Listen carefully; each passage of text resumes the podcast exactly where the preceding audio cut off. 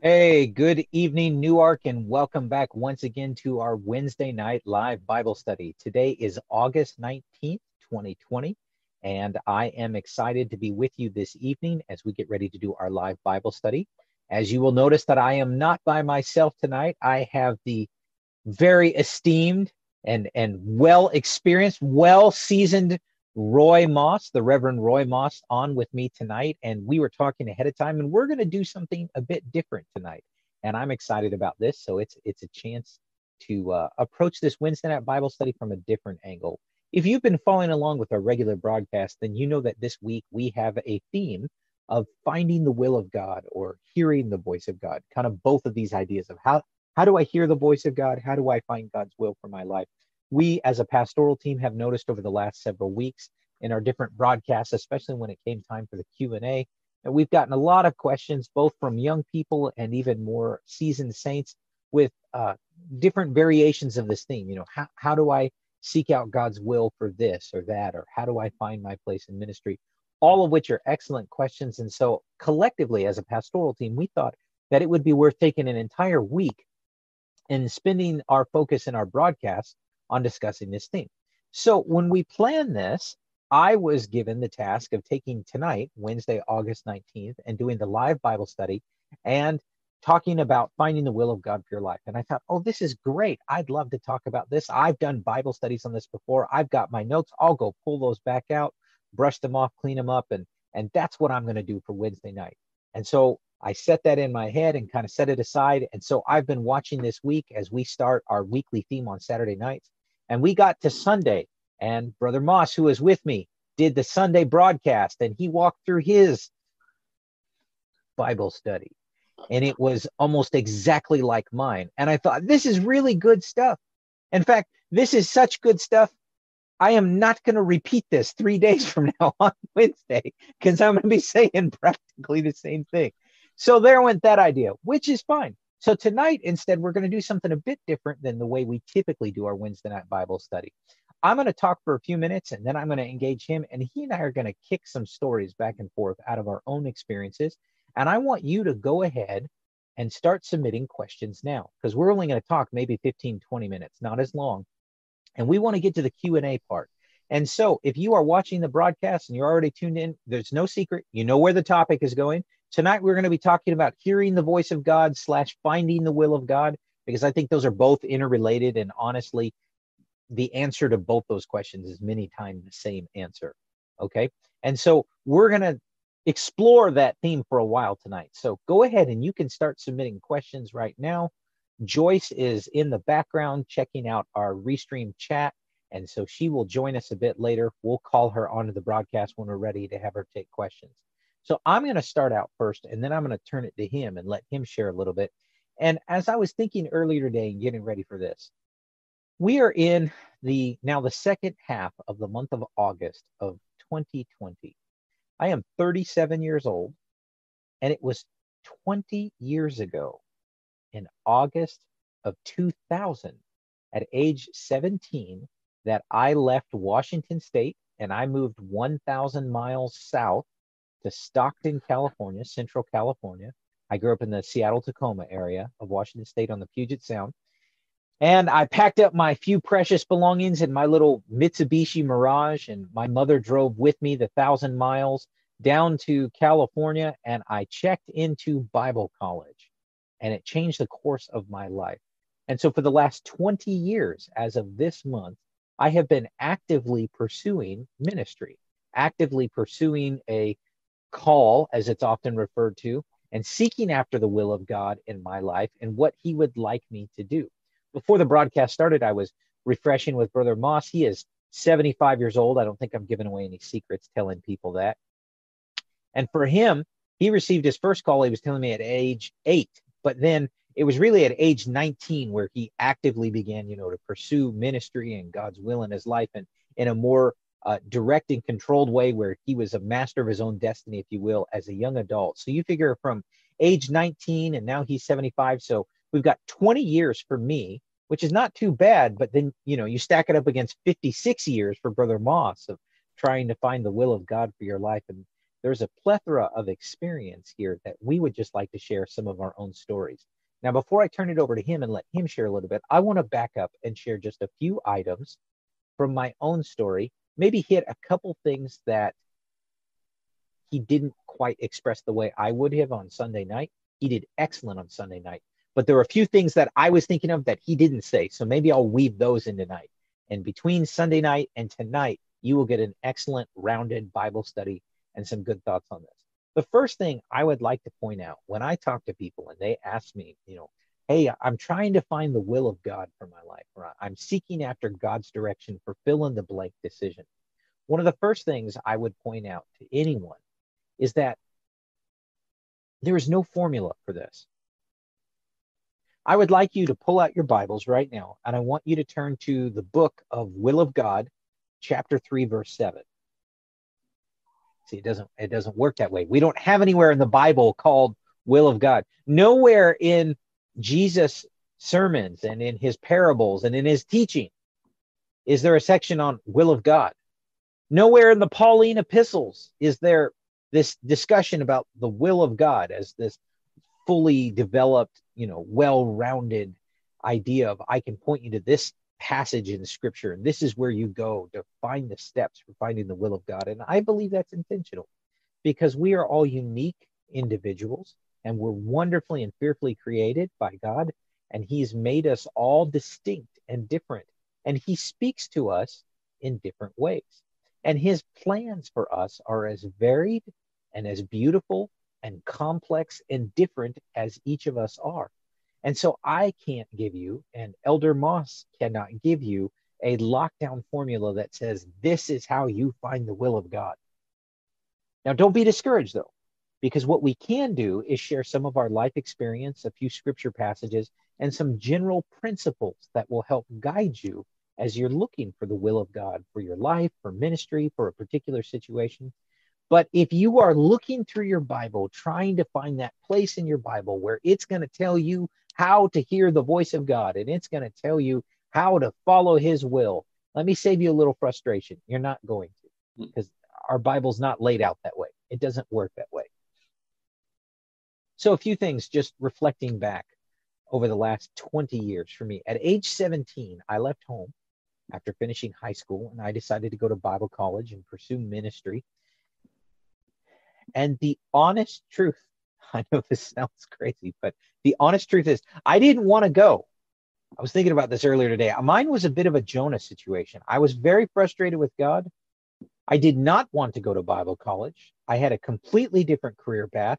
But my senior year of high school, I felt God kind of prodding me and poking on me, especially the second half of my senior year and tugging on my heart to do something for his kingdom. And I very selfishly was not interested. I didn't want to be a preacher. I didn't want to do anything related to ministry. I had my own goals and I did my best to ignore that. And by the end of my senior year of high school, I was miserable. I was very uncomfortable. Things were not working. I had all these plans. I don't have time to unpack it all right now, but everything fell apart in a matter of just a few weeks. And I remember coming home one day after work and I walked out into our garage and I had it out with God. I was yelling at God and I was railing against the creator of the universe. And this is not fair and leave me alone and stop messing with my life. And I don't want to do this. And why can't you just let me have my way? And I just vented all this frustration and anger. And the story is a lot more complex than that. That's the short version. But after my rant, the God who is full of mercy and slow to get angry did not strike me with a lightning bolt.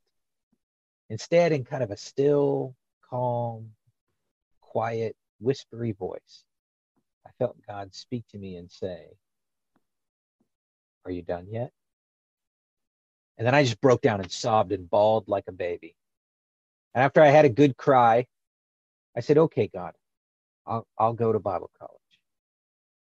But I'm only giving you one year. Then I went from a Jonah moment where I was running away to a Jacob moment where I thought I could barter with the master of the universe. I'll go, but I'm only going to give you one year. And of course, one year turned into two and then into four. And then this is what I've done with my life for the last 20 years.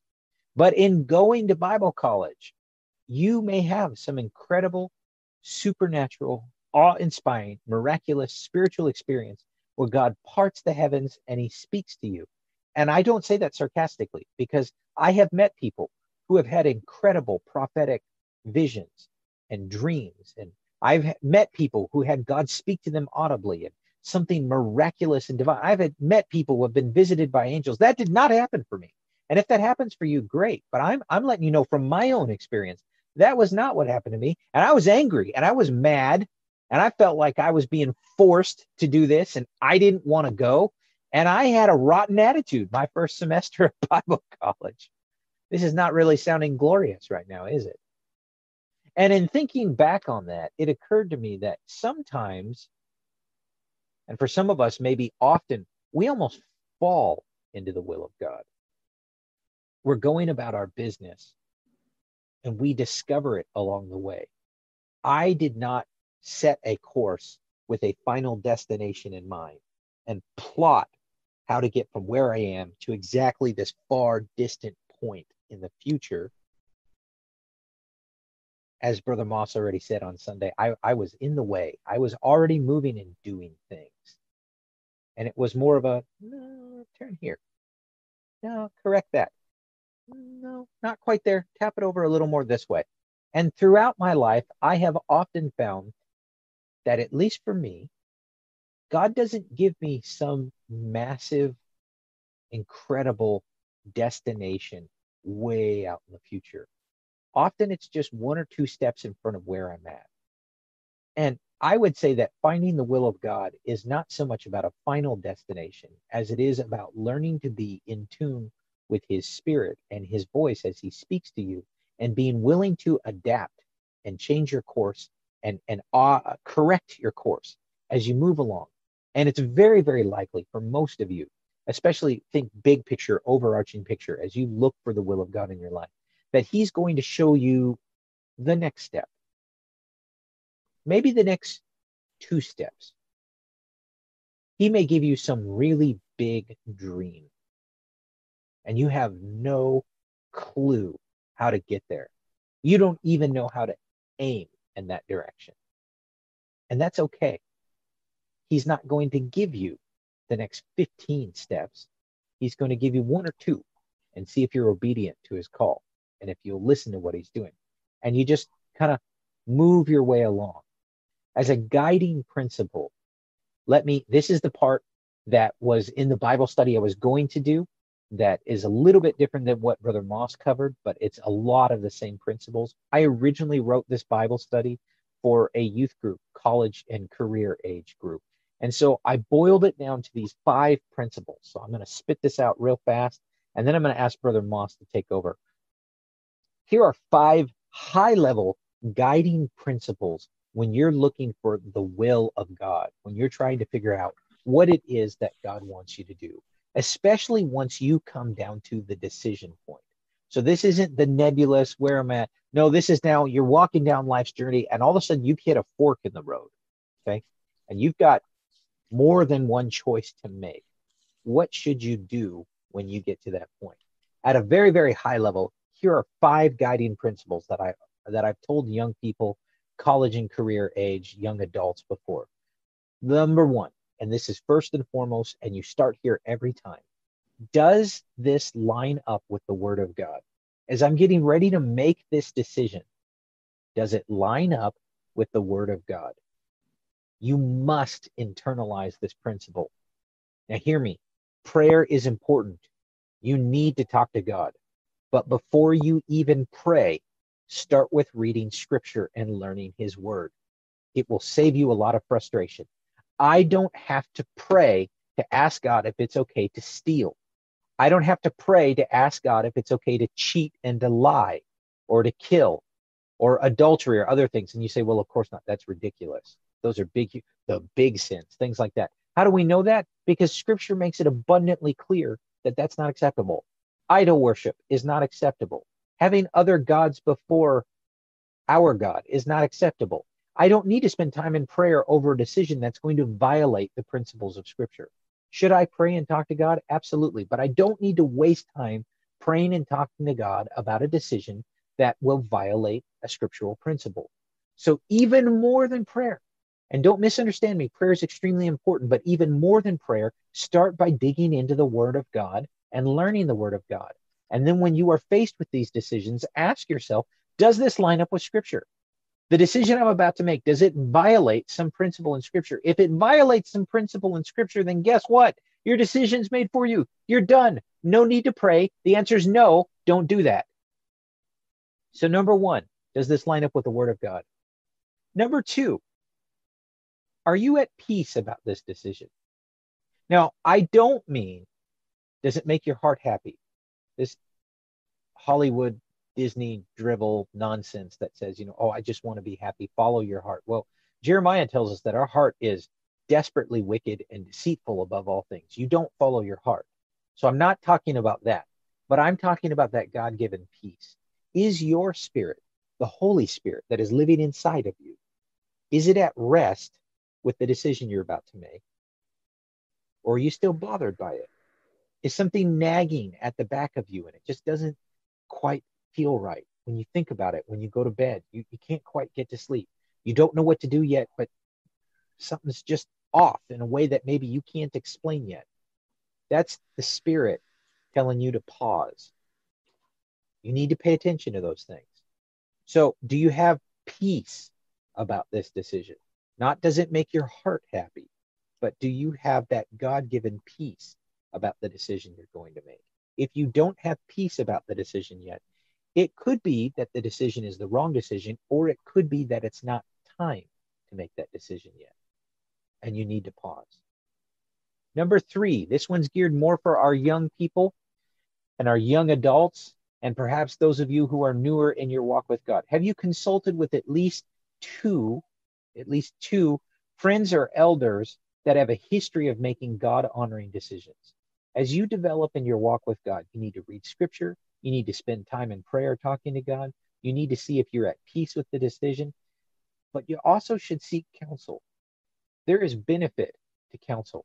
Scripture tells us that God will direct our paths. In Proverbs chapter 3, verse 6, in all thy ways acknowledge him, and he shall direct thy path. And then Proverbs 11 14 says, Where there is no counsel, the people fall. But in the multitude of counselors, there is safety. Notice it said multitude of counselors, plural. So find some godly people who have a long history of making good, God honoring decisions and make them elders in your life, people that you're willing to talk to and discuss decisions with, especially for you young people, and seek after their counsel. An easy one if you have two God fearing parents who are spirit filled and living for God and they've got a history of making God honoring decisions, start with your parents. If that's not the case, do you have aunts, uncles, grandparents, other relatives? Are there older saints in your church? It doesn't just have to be quote unquote the pastor. It can be that, but find some people who have walked with God for some time and they've they've developed their own good strong habits, God honoring people and seek their counsel. And then number 4, and this is important, Think through the ramifications of this decision you're about to make as you seek God's will. When you're done, is this decision going to bring glory to God or is it going to bring glory to you? If this is a decision that only benefits you, especially a major life decision like trying to decide your career path, trying to decide if you need to move to a new location, major, major decisions, you need to think through who benefits from this decision. And then number five, how does it affect your family? For you young people, how's it going to affect your siblings? How's it going to affect your parents? How's it going to affect your church community? For those of you who are parents, you make this decision. How's it going to impact your children? How's it going to impact the rest of your family? So I'm going really, really fast because these are just high level principles and I'm about to turn it over to Elder Moss. But I just want to hit these five things one more time. Number one, does this decision line up with the word of God? If it does not line up with the word of God, pitch it. You're done. You don't even need to consider it further. Number two, do you have peace about this decision? Not necessarily that this decision makes you happy or excited, but are you at peace with this decision? Number three, have you consulted with at least two elders, two people who have a long history of making good God honoring decisions? Number four, does this decision bring glory to God or just glory to you? Now, it can bring glory to both. It can be an honorable decisions for everyone. But If it's only going to benefit you, you should give long pause and think about that.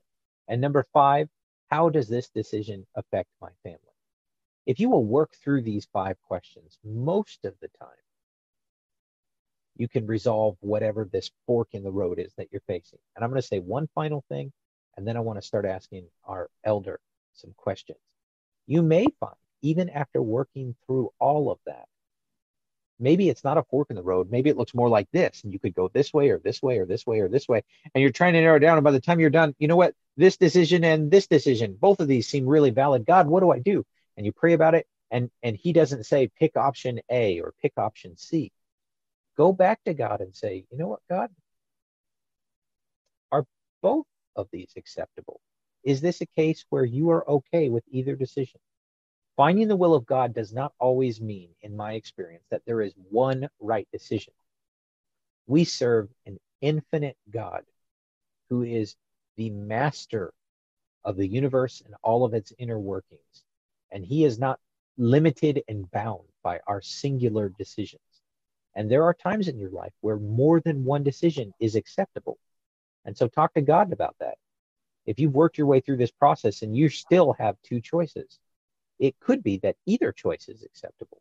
And if that's the case, ask God to tell you, you know what, are, are both of these okay? And when I learned to do that as an adult within the last 10 years of my life, it was so incredibly freeing. And there have been times where I felt God come back to me and say, you know what, either of these would work. Pick one. All right, let me turn to the elder. Let me ask you in your own life, have you found the will of God? Multiple times. Multiple times, really. So, so did you feel like it was this one huge monolithic thing, this this will of God? No, it, it was usually for whatever I was facing at the time. To, to go this direction or that direction or to deal with this situation. I've, yeah. Life is full of, of opportunities, choices.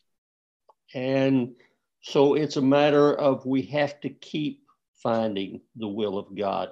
Even at my age and my status, whatever it may be in ministry, ministry now, I'm still just trying to find out what the will of the Lord is for the rest of my life, one step at a time. So, have you had any experiences where God showed you something really big, maybe way out? Oh, for, yeah. For you. Yes. And did he outline for you what to do to get there? Uh, not so much how to get there, just what to be involved in what to do next? The, well, I, when I was 22 years old, I was holding a revival in Sperry, Oklahoma, which is a suburb just north of Tulsa. And on Saturday night of that revival, we'd been up visiting, went to bed about midnight. Mm-hmm. And after I got to bed for the next two hours, I was, the Lord came and visited with me. And I saw a vision of myself in Bartlesville preaching in a Baptist church and then preaching uh, in the north part of town. Uh, and I, I took it as a call to go to Bartlesville. I saw some things that I, I have not seen them come to pass yet after over 50 years from that time. And yet, in this last month, and I can't go into much detail right now because things are still working. Yeah. But there's something that has happened in Bartlesville right now that is a result of of things that happened 50 years ago. Uh, wow. So uh, God directed me to Bartlesville. I went. When I crossed the city limits line of Bartlesville, I had no job, I had no place to stay, I had no contacts, I had less than $300 in my pocket and no bank account. I'd closed out the bank account in order to get the $300. I had uh, about everything I owned in my Volkswagen Bug, hmm and uh, And, and and yet you were moving. You you were doing this even without. doing yeah. So So, I, I so I'm had to- filling in a few blanks here, but you, you didn't have some huge plan with all these steps lined out before you started moving towards what God was showing you. the main plan I had already of my plan was I'm going to go there and I'm going to teach home Bible studies. I took my Search for Truth chart with me. And then I found out that it was very difficult to get home Bible studies in Bartlesville. So I only did a couple of those. But that was your plan, That was my plan. and and that was about as hatched as the plan was, huh? You're going to go there and teach Bible studies. I'm, I'm going, I'm, I'm going to see what happens. And Yeah. 46 years later to the day, I pulled out of Bartlesville to move up here to Newark. Did you see 46 years into the future, or you just felt that God was calling you to Bartlesville? Well, I, I saw 46 years into the future. I did, had no idea that's how far it was. In Yeah. fact, I saw farther than that, but I, I had no idea that that was the time because there was no calendar, no clock attached to it. I just saw incidents that that happened, and I had no idea what order they would be in or when they would happen. And as I've said, some of them had not happened yet. And and there's so much right there. We could probably spend the rest of the night just talking about. Sometimes when God shows us things, there's no timetable attached to that. Well, in the book of Revelation, there are three different places widely scattered where he says, Time shall be no more, or an equivalent of it. Mhm. So I, he's not obligated to, to be linear when he talks to us. Oh, can you please repeat that? He's not God- obligated to be God what? is not obligated to be linear when he talks to us.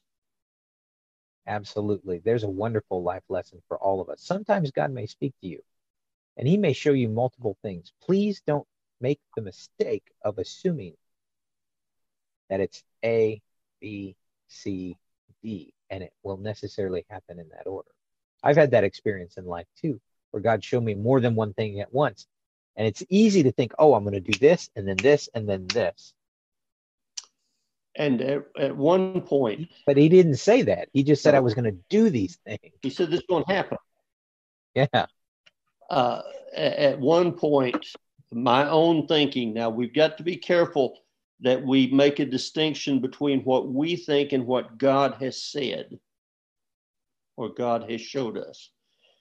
At one point, I got to thinking, uh, not everybody can build a church, but obviously I can because God sent me here. Hmm. And and you know that's that's not a matter of pride. That's just looking at it that God said I could do it, or He wouldn't have sent Yeah. me here. So I can do it, and I'll build a church here, and I'll get it to uh, self-supporting, and then I'll turn it over to someone else who uh, maybe couldn't build a church, but they could pastor a church. They could grow it. I'll, Yeah. I'll go somewhere else. And I set for myself a timetable of about five years. I, I build a church, get it self-supporting in five years. So you had a five year plan. Yeah. Uh, How'd that work out 46 years well, later I, I spent 46 years on your five year plan? on my five-year plan, and never did. Well, I did start. I was pastor of a second church, but it was while I was also pastoring in Bartlesville. But that's another story for another day. Uh, Right. But I, I I figured up I could start another church about every five years, and and then you know that would be my Mhm. contribution to the kingdom. Uh, and I knew men who had done things like that Yeah. But it didn't turn out that that was what God had really planned for me. Yeah. And there were there were opportunities to go somewhere else, literally, in the time, and very, very good reasons to go somewhere else. I had a friend in Tulsa that that uh, built a building down there, and And he had a saying that I almost, for many years, adopted for my own life, for everything I was involved in. He, he said, I don't know which time we ran out of money was the worst. Not when we ran out of money, but which time we ran out of which money time was, was the the worst. Yeah. Finding the will of God doesn't always mean security and safety. So No. please, please, that's a myth. Please don't think, oh, I'm going to find the will of God and then I'll be secure. Uh, likely, likely you'll find the will of God and, or at least the direction, and you'll start moving in it, and things will get worse and be a lot scarier. Very scary sometimes. Joyce, you can go ahead and rejoin us as we keep talking. Get ready to feed us questions. Uh, You remember I, a time what? I resigned one time. Uh, church didn't Did know. you really? Yes. Uh, Oh, okay. church didn't know about it, but we were, I was out of a job. Uh, We were fairly newly married. And I, I just, I just couldn't do it. I, in fact, I walked the railroad tracks. Our, our church was in a triangular area. There, oh where where two railroad tracks two met? railroad tracks and a cemetery. And in Uh-huh. between there was, was where the church was located. And so I went and, and walked down the railroad tracks and, and I told God he had made a mistake, that I couldn't do this. It's just, and at that time you could, you could support a family for about $6,000 a year, do a, a real good job of it. I, I knew people that were doing it and saving money. And I had an offer of a job. That in- was not 2020. no, it was not 2020. But Uh-huh. in at that time when six thousand dollars a year would would you could Take care of a family. Mhm. yeah. I had an offer for a job in Texas that would pay me a minimum of twenty thousand dollars a year. Hmm. And so I, I I made a deal with God. I said, uh, if you'll just release You had a Jacob moment, huh? I'll, I'll I'll go to Texas and take that job, and I'll send money back here. You send somebody here who can do the job, and I'll send money back here so that this church will never lack for finances. Mhm. And uh, the Lord kind of let me know that He had all the money He needed. but what He was Maybe really- Roy Moss didn't feel like he had all the money he needed, but, but God wasn't have- worried about the money. he huh? had it i didn't Mhm. and uh, he let me know that what he needed was not money but somebody who would go where he told them to and do what he said Yeah. and it was many years later before i resigned again But you didn't really resign. You retired the next time. That's not quite the same well i i thought it was going to be a semi-retirement but it doesn't seem to have worked out exactly that way still busy still in the way Still in the way. Absolutely. God, God's opened doors, so I walk through them. Mm-hmm. Very much so. Joyce, do you have some questions? I hope by now that people have sent to us. Yes. So I know you already mentioned that you never had any super huge, you know, moments where God instructed you to do something. But what was the strongest, most obvious message of God that you've ever received from him? And by the way, Rachel, Rachel already answered this for you and said it was to marry her. Oh, well, I guess the answer is that yes, obviously, the most incredible thing was that I was supposed to marry my wife. Now, taking that one and setting it aside, besides that, let me clarify something. I, I didn't mean to give the impression that God has never spoken to me in an incredible way, but I'm saying at 17, finishing high school, trying to figure out what I'm going to do with my life, the clouds did not part. I did not get an angelic visit. There was no thundering voice from heaven. I was miserable. And I couldn't, and, and I felt God, for lack of a better word, He was just drawing me to do this. My thoughts would turn toward this. I would think about this. Somebody would say something about Bible college and it would perk my interest. And I think, no, I don't want. But I couldn't get away from it. It kept popping up everywhere. For me personally, there have been more than one time in life where God has spoken to me through a dream. And for me personally, those dreams have actually been warnings.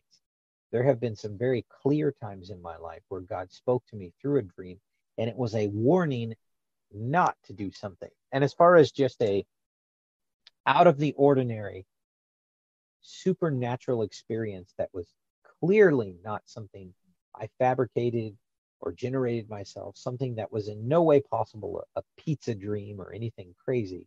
I've had a couple of those experiences. And for me personally, I can think of three very distinct times in my adult life where one of those was a time where God warned me about a job situation and that something was about to turn sour, but it was going to be okay. He was going to protect me and take care of me. One of those, my wife and I had two very distinct, different dreams, and they were scary dreams, but they weren't nightmares because we could tell that they were God ordained and they were life threatening. And we had them at the same night and woke up and told each other our dreams. And we knew that they were both given to us by God. And it was a warning that something we were about to hit a storm, but it was going to be okay. And we had a breast cancer scare with Rachel right before we moved here but it didn't terrify us because again god spoke to both of us in the dream in very distinct different ways but it made it clear that she was not going to die and we were going to be okay. And another time where god spoke to me in a dream when i finished my master's program and plain as day unmistakably he flat out told me in the dream do not seek secular employment.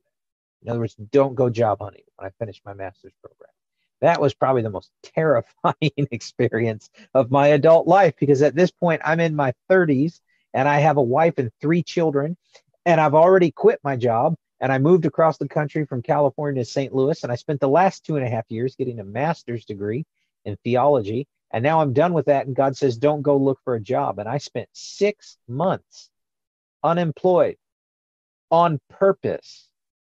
It was terrifying but God provided. And I did little work here and there, and we got to do some different things and try out some different things in ministry. My wife and I went to Australia for almost a whole month. Mama and Papa kept the kids, and I taught in a Bible college, recorded some courses for them, and got to do some incredible, amazing things that we would not have been able to do if I was working a regular job. But it was terrifying. It was not like, whoa, yeah, let's go do this. No, it was it was some of the scariest times in my entire adult life. Finding the will of God does not mean that everything's good or easy. Finding the will of God does not even mean that you will like what God tells you. Please don't confuse that. Earlier, when I talked about having peace, this is what I was getting at. That was a terrifying experience. But I knew it's what God had asked me to do. I was at peace with that decision. I did not like that decision, but I was at peace with it because I knew it's what God had directed. Brother Moss, you ever have any incredible, for lack of a better word, supernatural or miraculous encounters where God gave you direction? Well, in Sperry that night, the vision. Yeah, that's the one you shared. Yes, sir. And uh, when uh, when I got my second call to the ministry. First time when I was eight, which is a, a whole nother story, but I was enrolled at the University of Texas in the aerospace engineering program. And it just when you were 19? This is when I was 19. I'd received the Holy Ghost the previous summer. Mm-hmm. And the Lord, one night again, went to bed late and couldn't go to sleep. And the Lord showed up and we had a discussion. And I tried to convince him that if I were an engineer, I could make a lot more money and support a church somewhere. Seems to be a theme, doesn't it? At least for you. You were pretty sure God could use your money more than once in life, huh? Yes. And uh, then when I got in the got in church and got to preaching, uh, I, I, didn't have all those resources. I just had to give him me instead of money. Mm. But he, I spent most of the night wrestling with the Lord, telling him, you've got the wrong address. Your preacher doesn't live here, your engineer lives here. And eh, I'm just going to be real blunt because he was blunt with me that night that I could be an engineer and I'd be lost, or I could be a preacher and have a chance to be saved. So eh, by by sun up, it wasn't much of a hard decision to make. I, there are yeah. comfortable sharing that decision with my family because oh, I bet I that went over really well, didn't it? Since I was a little bitty boy, I had some of my earliest memories are drawing rocket ships. So you've wanted to build rockets your whole life. I wanted to build rockets my whole life. Uh, I've I knew I couldn't be an astronaut. I, my vision was too bad and my health was bad. But uh, but you can build the rockets. Yeah, I'd, I'd sold everybody else on the on my dream and then I come back and say, I'm not going to be an engineer, I'm going to be a preacher. And it was Katie bar the door. It was not well received. But here I am. Yes, sir. Absolutely. Joyce, you have any other questions? Yes. How can you pursue the calling you think you're receiving when you're not sure where to start? Okay. Can I take the first stab at this one? Then I'll turn it over to you. I'm going to jump in line first on this one. And he's probably going to say the same thing. Let's see. The oh, first thing I would tell you is to get busy doing something. This really goes back to, I mean, this is core, core principle of what he was saying. I was in the way when, when he talked about Isaac, excuse me, Abraham's servant going to look for a wife for Isaac he left and started out, and then God directed him when he was in motion. If you are feeling a call to any kind of ministry and you're not sure exactly how to get there or how to even start that ministry, don't try to start that ministry. Get involved where you can. Pick up a shovel and start digging and start working now. And I guarantee you, hear me, I guarantee you, if you will start moving God will direct you and he will open doors and he will put you in contact with the right people and you will not be able to orchestrate it. But he'll wait for you to start moving first. All right, your turn, Elder. What were you going to say? Ditto. the thing is, whatsoever thy hand findeth to do, do it with all thy might if it's pulling weeds out of the flower bed, if it's cleaning the toilets, if it's painting a Sunday school room, what if anything is beneath you, you're too high. You and just just get started. If the, if there's an opportunity, take it, run with it, do it, do it the best it's ever been done, and wait for somebody to notice. God will notice and he'll point it out to someone else. The someone else will notice. Yeah. The second thing I would say in relation to this of, of finding the will of God and getting started is be faithful to God. Now, under normal circumstances, that would be be faithful to the church services. Well, we're not having church services now. But there are other ways that you can be faithful. You can be faithful to these services, these programs at night. You can be faithful mm-hmm. in your continued support of the church. Oh, yeah, there you go, talking about money again. I'm not talking about money, I'm talking about faithfulness. Yeah. And if you're what's your faithful, Bible reading look like? Yeah. If you're you know, faithful, what's your... God will open doors for you. I am convinced that there are offices that I was elected to because I was always there. Not because I'm the smartest, not because I'm the best, but because I was there. If you want mm-hmm. to be used of God, be faithful and do something while you're there. It, it's not complicated. I don't have to. I don't have to be in the spotlight. There's a lot of the kingdom, the kingdom work that gets done. No spotlights anywhere near, but it's important. Please, please, please don't reduce kingdom work to what happens in front of the pulpit. Oh, that's the That's the most visible part, but it's also actually one of the smallest slices of what happens in the kingdom. well, just like these programs that we've got here. This is the most visible part of the church. Mhm. But th- this is not where the real work is being done of reaching out to your friends that I don't know, that Desi doesn't know, Your neighbor, got to touch yeah, them. your coworkers. And uh, even these programs are just the tip of the iceberg. There are hours and hours and hours of, of preparation and, and consultation that go into. There are hours per for hours in the background for every minute on the broadcast. Yes, there are. Absolutely. Joyce, you have any more? Mhm. You said to consider if this decision would bring glory to God or just to you.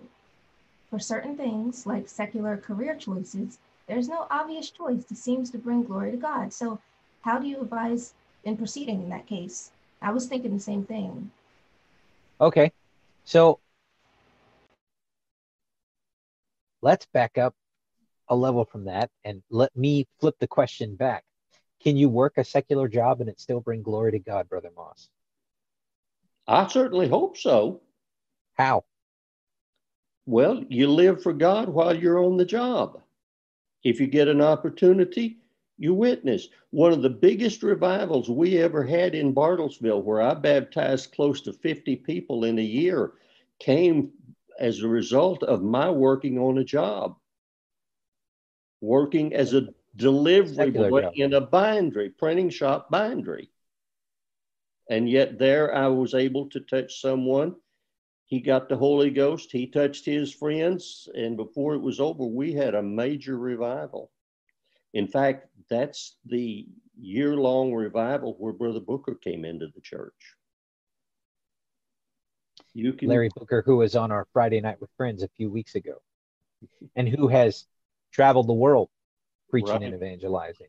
and in that same revival, there was a, a young lady that Brother Booker reached before he had been two months in the church. She's been dead since 1996, but she was a faithful saint of God. She never preached, she never she taught Sunday school class for us, but she was a faithful child of God. And in in my understanding, that's the important thing, not how how widely known as a minister you were, or even that you were a minister, unless God called you to be one. Mhm. Mhm. And when he says minister, he means as in vocation. Vo- vocation. We're we're we're all called to work. yeah, we're all well. Let me use the term preacher. right, right. I Yeah. think we understand that. Yeah, we're all mm-hmm. supposed to be ministers, and we're all supposed to be. I didn't. I didn't reach that young man on the job because I was a preacher. I reached him because I was his co-worker. There we go. Absolutely. And and I was going to say something similar to that. Um, so let's say you have a job opportunity, or you're thinking about making a career choice or a career change. Are you making this career change because you see dollar signs in front of you? Is that your only motivation? Are you making this career change because uh, it's something that you think will bring you clout and prestige and notoriety? That's what I talk about bringing glory to myself. When you're thinking through these decisions, have you only thought about how it impacts you and not your family and not your church family and your community and how, you know, can God do this? Can I take this job and make an insane amount of money and get lots of notoriety and clout and prestige in my profession? But in order to do it, I've now got to start working 12 hour days, seven days a week. and I've got to stop teaching Sunday school. And I'll make it to church, you know, every once in a while. And um, it's going to require me to travel nonstop. But probably maybe once a month, I might be in town on a Sunday. And God, when I'm in town on a Sunday, I'll go to church. Christmas, Easter's, and Mother's Day. Yeah. Yeah. Does that bring glory to you or does that bring glory to God? These are the kind of things I'm talking about.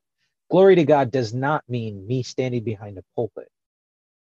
Glory to God means, and here's a life principle for all of us to remember. We are made in the image of God. And if his spirit lives inside of you, if you are filled with his spirit, then his light should be reflected out of you. And when people interact with you, they should see Jesus. And that doesn't happen just behind a pulpit. That happens if you are a clerk at a grocery store or a businessman on Wall Street. Do people see Jesus in your work? Does your work ethic bring glory to God? Does your attitude and your temperament on the job bring glory to God? Does your mouth bring glory to God? When people speak to you, do they notice that you are kind in your words, that you are patient with your coworkers? Or do you spout off are you cynical? Do you talk back to your leadership? Have you got a rotten attitude? Are there dirty words that come out of your mouth? Profane jokes? Crude humor? Or is your speech seasoned with salt? Is it light? Do people talk to you and leave feeling encouraged and better? This brings glory to God.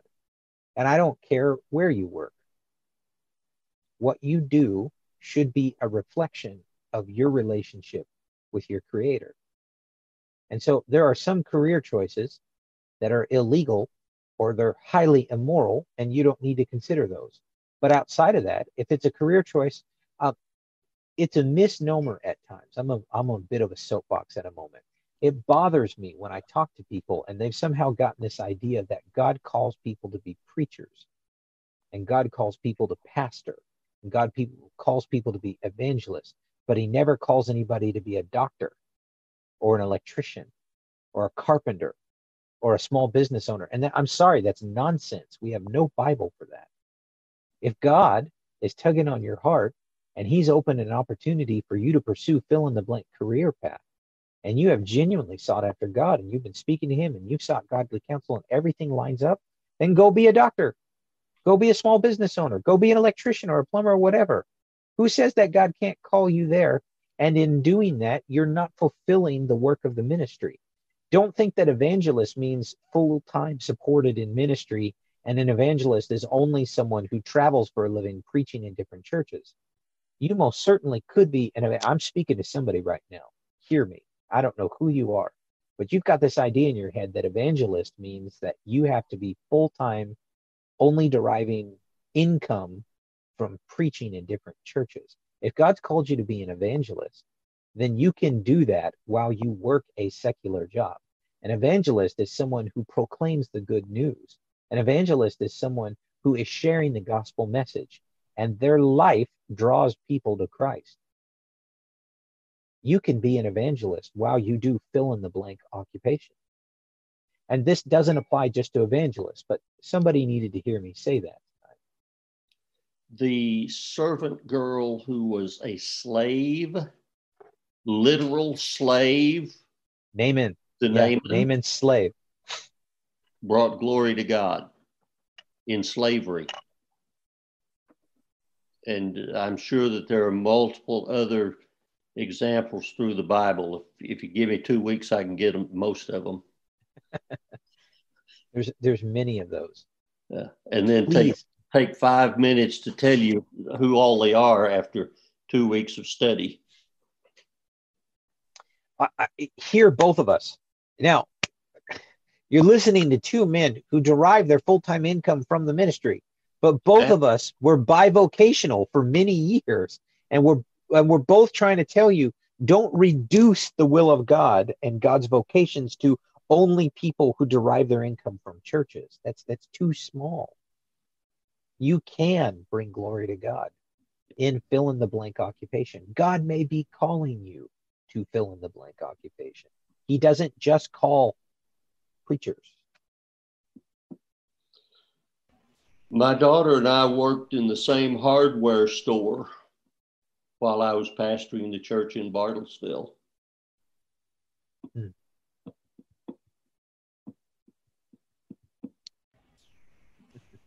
Another question. Yes, ma'am. What if God leads us, but we feel we aren't good enough or we don't deserve a blessing? You don't. I was about to say the same thing. Let me help you with that. You're not good enough. We'll just solve that one right now. Yeah. You're not here. Here, I'll help you. You're not qualified. Let me just tell you that right now. If God's calling you to do fill in the blank, you're not qualified. You know why? Because if you're not qualified and you step out in faith and God begins to work in you and you begin to grow, who gets the glory out of this? This goes back to the who gets glory, you or God. If you're not qualified and you don't deserve it and it's not something you can do on your own, it probably is a God thing. That's a pretty good indication that it is a God thing because he's going to get glory out of it, not just you. I don't ever remember doing anything that I could do anyhow not for God. I could God does not after He had helped me. God does not call qualified people. He he calls and he beckons to people who will obey and who will respond to him. And then he'll make up the difference as they journey. Go back and reread the story of Gideon. It's a joke. He's hiding He's hiding from the enemy in a wine press. Now you got to know what a wine press is. At most, it was waist high, a stone wall in a circular shape where they would stomp out the grapes to produce the juice. And then there'd be a little channel on one side with a little downpour spout so they could collect it as they stomped them. At most, you're talking about a wall that's waist high. If Gideon is hiding in a wine press, threshing wheat, that means that he is hands and and forearms down on the ground, huddled over, quietly banging on his wheat with a stick or a rock. And an angel shows up and says, Thou mighty man of valor. it's a joke. It is a joke. It's a joke. Most of us Gideon are. knows it's a joke. Gideon says, Who, me? I am the least in my daddy's house. And we are the smallest family in our tribe, and our tribe is pathetic. Oh, mighty man of valor. If you feel like God is calling you to do something and you're looking at it, you're going, oh, God can't be calling me to do that. I'm not qualified to do that. Let me help you. You're not. Let's just settle that one. You're not qualified. If God's calling you to do it, you're not. The most important ability is availability. It doesn't matter how qualified you are. If you're not available, you're no use. And it doesn't matter use the person un- who shows up. Unqualified you are. If you're available, God can figure out a way to use you. Even donkeys and roosters.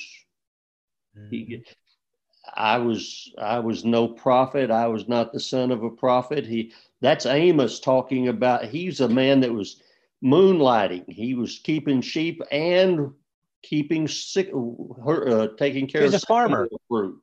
Yeah, he he tended an orchard and he took. He was a shepherd and a farmer. And, and he's saying, by the way, in modern vernacular, he's saying, "My daddy's not a preacher. My granddaddy's not a preacher. I didn't grow up in this." That's me. It's me too, by the way. My parent, my mother was first generation Pentecost, and, and she was not a minister. My daddy was an oil field welder, and my granddaddy was a farmer and a moonshiner. And I'm an apostolic preacher. God by uses the, the, people who show up. By the will of God. And the fact, mm-hmm. again, I was there. Like I said about uh, several offices that I've been elected to, I was there.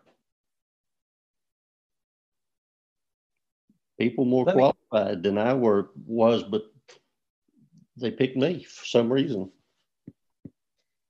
Let me let me. I feel to add one more thing just to this, coming at it from a little bit of a different angle. Maybe this will help some of you. Likely, God is calling you to something that you're not qualified, but you already have some interest in, and you may even show some natural ability towards. I today am not the Bible study teacher that I was 20 years ago, not the teacher I was 20 years ago, but I like to read.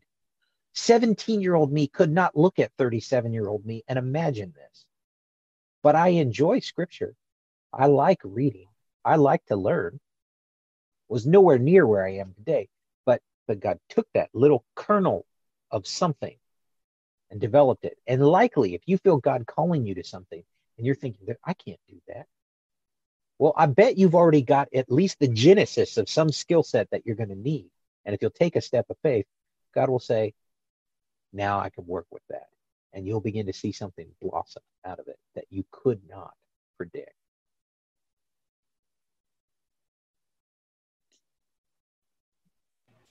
Well, I think we hit all of the questions, I believe. Uh, Did we? Yeah. Wow.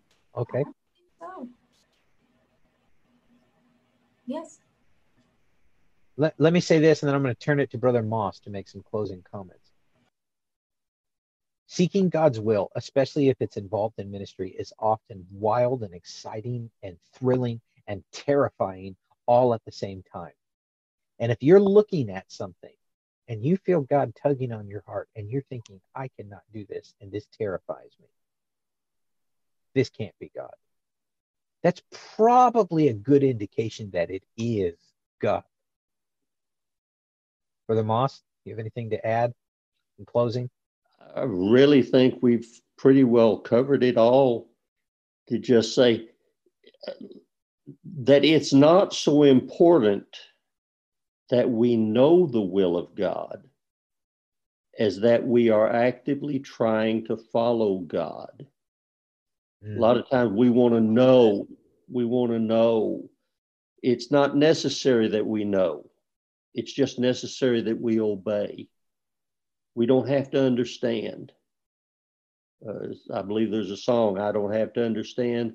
I just need to hold his hand, walk with him, be faithful to church, read your Bible, not just read it, but study it. Ask the Lord to speak to you through it. Be faithful to, to what church is available to you. Be faithful to God. Dig your own well.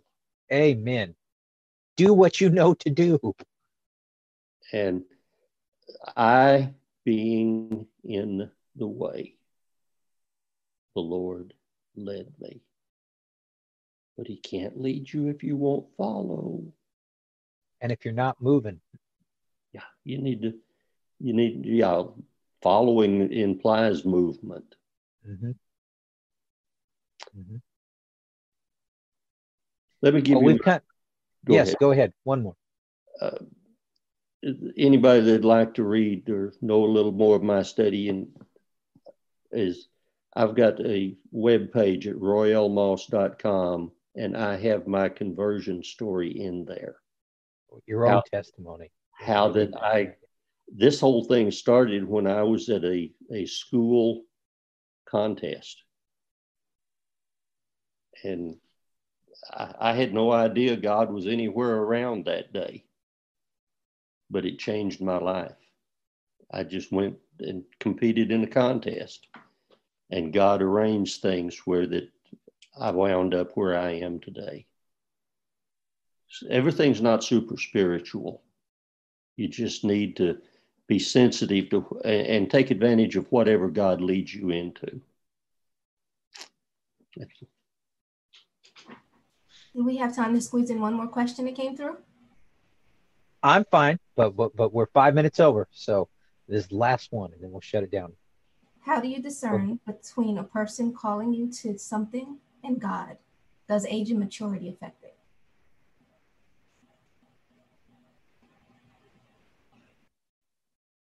It can be both. It doesn't have to be an either or.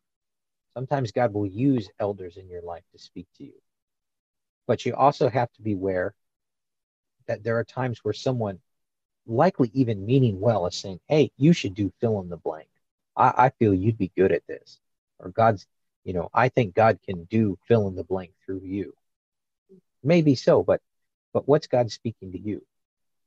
Even when I gave that five steps and I talked about seeking, you know, counsel from godly people who have a history of making God honoring decisions, you you don't seek counsel until you've already talked to God, until you've already prayed about it, until you've already read the scriptures. You don't seek counsel until God's speaking to you first. And counsel, add anything? counsel does not make your decision. They are for counsel. You and God have to work it out. Mm-hmm. Learn, learn to recognize the voice of God. And you only do that by practice, by hanging around Him. People who hang around me, they somehow recognize my voice. I don't have to identify myself on the telephone. They know it's me if I can hang around God enough to hear him talk enough, I can recognize his voice. And there are people who mean well, but don't let anybody push you into something that God has not already spoken to you about. Counsel should help you weed out bad choices, and counsel should help affirm where you already feel God leading you. All right, we've kind of one twoed it tonight, but it was I had fun with this. Hopefully, some of you got something out of us. Thank you for joining us for our Wednesday night live Bible study. We did it kind of a bit of a different format. If you haven't figured it out by now, this whole week we've been talking about the idea of finding the will of God and hearing God's voice. Tune in again tomorrow night at 7 p.m. for another broadcast, and this Friday night for another Friday night with friends. We thank you all for joining us. Continue to be faithful to know to what you know to do. And I, I see the finger up. One more thing, huh? One more thing. The change in format tonight lets us know how tr- we're trying to be sensitive to the leading of God. We're not set in a solid format that we can't change. Right, right. Once you're in motion, follow after what God's doing. There you go. And Thank you. Be prepared to attack. God bless you all. Have a good night. Thank you.